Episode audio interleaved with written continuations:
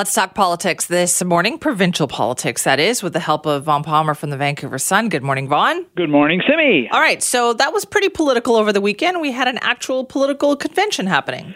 Yeah, the New Democrats had uh, their they have one of these every two years uh, convention. So this is the first time they've met since the big election win. Uh, they put it off for a couple of weeks because uh, of the distraction of the flooding and all that, but they had it on the weekend.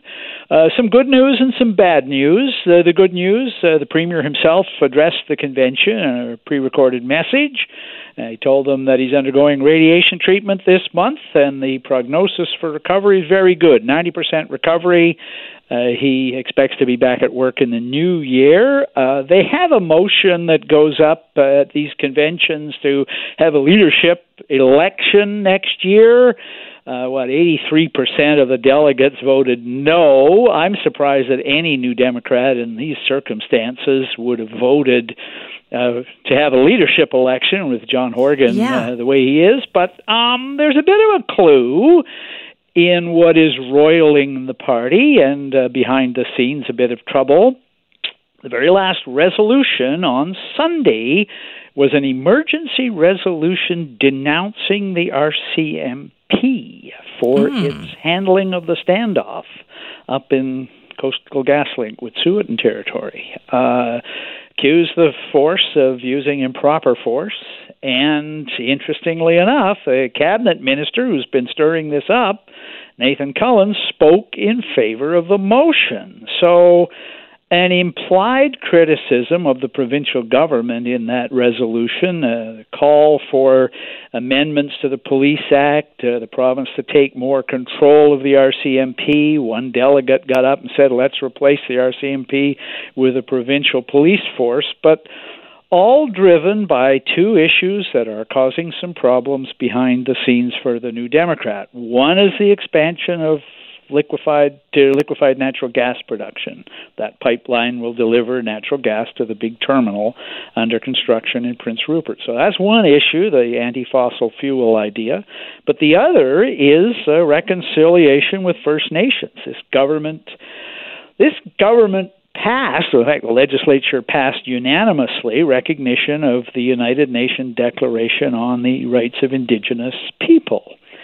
But the government specifically exempted this standoff in Wet'suwet'en territory. It said that it didn't apply the need to get consent from First Nations, didn't apply to projects that were already approved. And you're seeing NDP delegates bridling at that area, even though hmm. 83% of them voted not to hold a leadership review next year. 89% of them in that last resolution voted a motion that's essentially critical of the way their own government and the RCMP have been handling that standoff in the north. It sounds like a very NDP thing to have happen, Yeah, that's a good point, Simi. Uh, one of the right? you Like know, they the do old- love to fight amongst the old line themselves about sometimes. The New Democrats was that you know even when things are going really well for them, uh, there's some people in the party that are going to be ticked off at the leadership and taking it out on them. They are an independent-minded group, and of course it's also BC, right? Like I mean, you know, people tend to disagree about stuff here. So, yeah, I, it may be that the party will just brush this off. The leaders will go, "Yeah, okay, well, that's the that's the party for you. You can't make them all happy all the time." Okay, let's talk about what else has been going on out there too. What was the deal with this protest at the legislature and the the, the effigy, the hangings that they had in effigy? Like, like it was really disturbing. It was really disturbing. I recommend uh, to the listener to check out Simon Little's piece on the Global uh, TV uh, website because Simon wrote this up on the weekend. Global got hands on the on the footage, so you can see what actually went on. So this started off as an anti-vax protest, and the the people organizing it were drawing what I would regard as a as a completely false historical comparison between the Holocaust and the restrictions on COVID 19. But as you know, the extreme anti vaxxers do that all the time. So there it is, right? Uh, now, uh, you ended up with, on the steps of the legislature, four figures hanged in effigy. And you could see that three of them were Premier John Horgan and uh, Public Safety Minister Mike Farnworth and Health Minister Adrian Dix. There was a fourth figure. You can't see on the footage who it is, so we don't know who that is. The organizers of the protest, ah, it wasn't us. These are people that showed up. We asked them to leave. We asked legislature security to remove them. They didn't remove them. It's not us. We aren't doing that. Well, know, a certain irony, though, when you're the protesters and you're asking security to help you remove other protesters. Yeah, it is, Simeon. And look, I mean, this is a, a big problem for societies in general. And this is, we're not the only place where this kind of stuff's going on, obviously. It's all over the place. Um, and, you know, I guess the concern I always have is does violent talk and violent rhetoric and violent comparisons eventually lead to violent actions?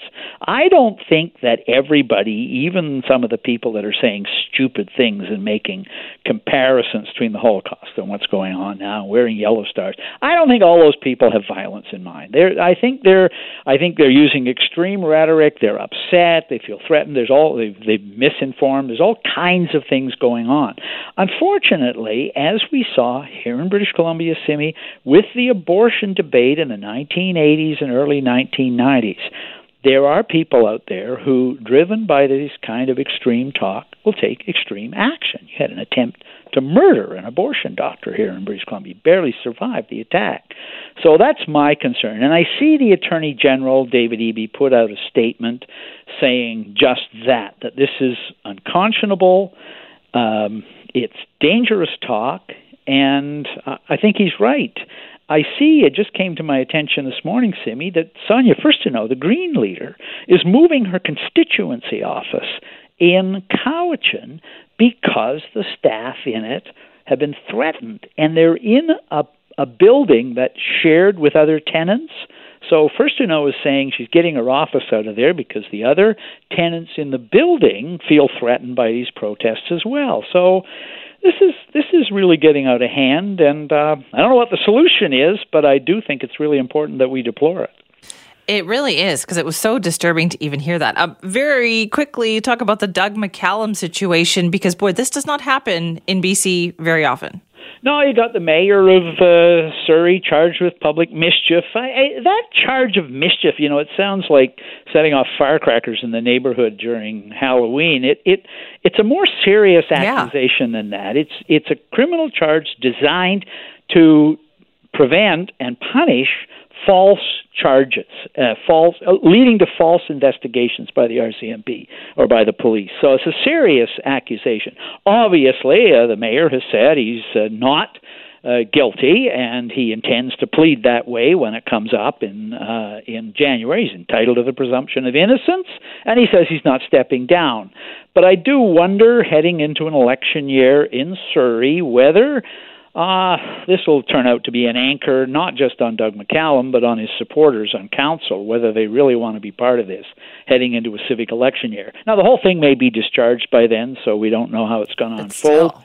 There's no way, by the way, to remove a municipal politician other than election time. So hmm. eventually, this may be a decision for Surrey voters. Well, we have an election coming up, too. Vaughn, thank you. Bye bye, Simon.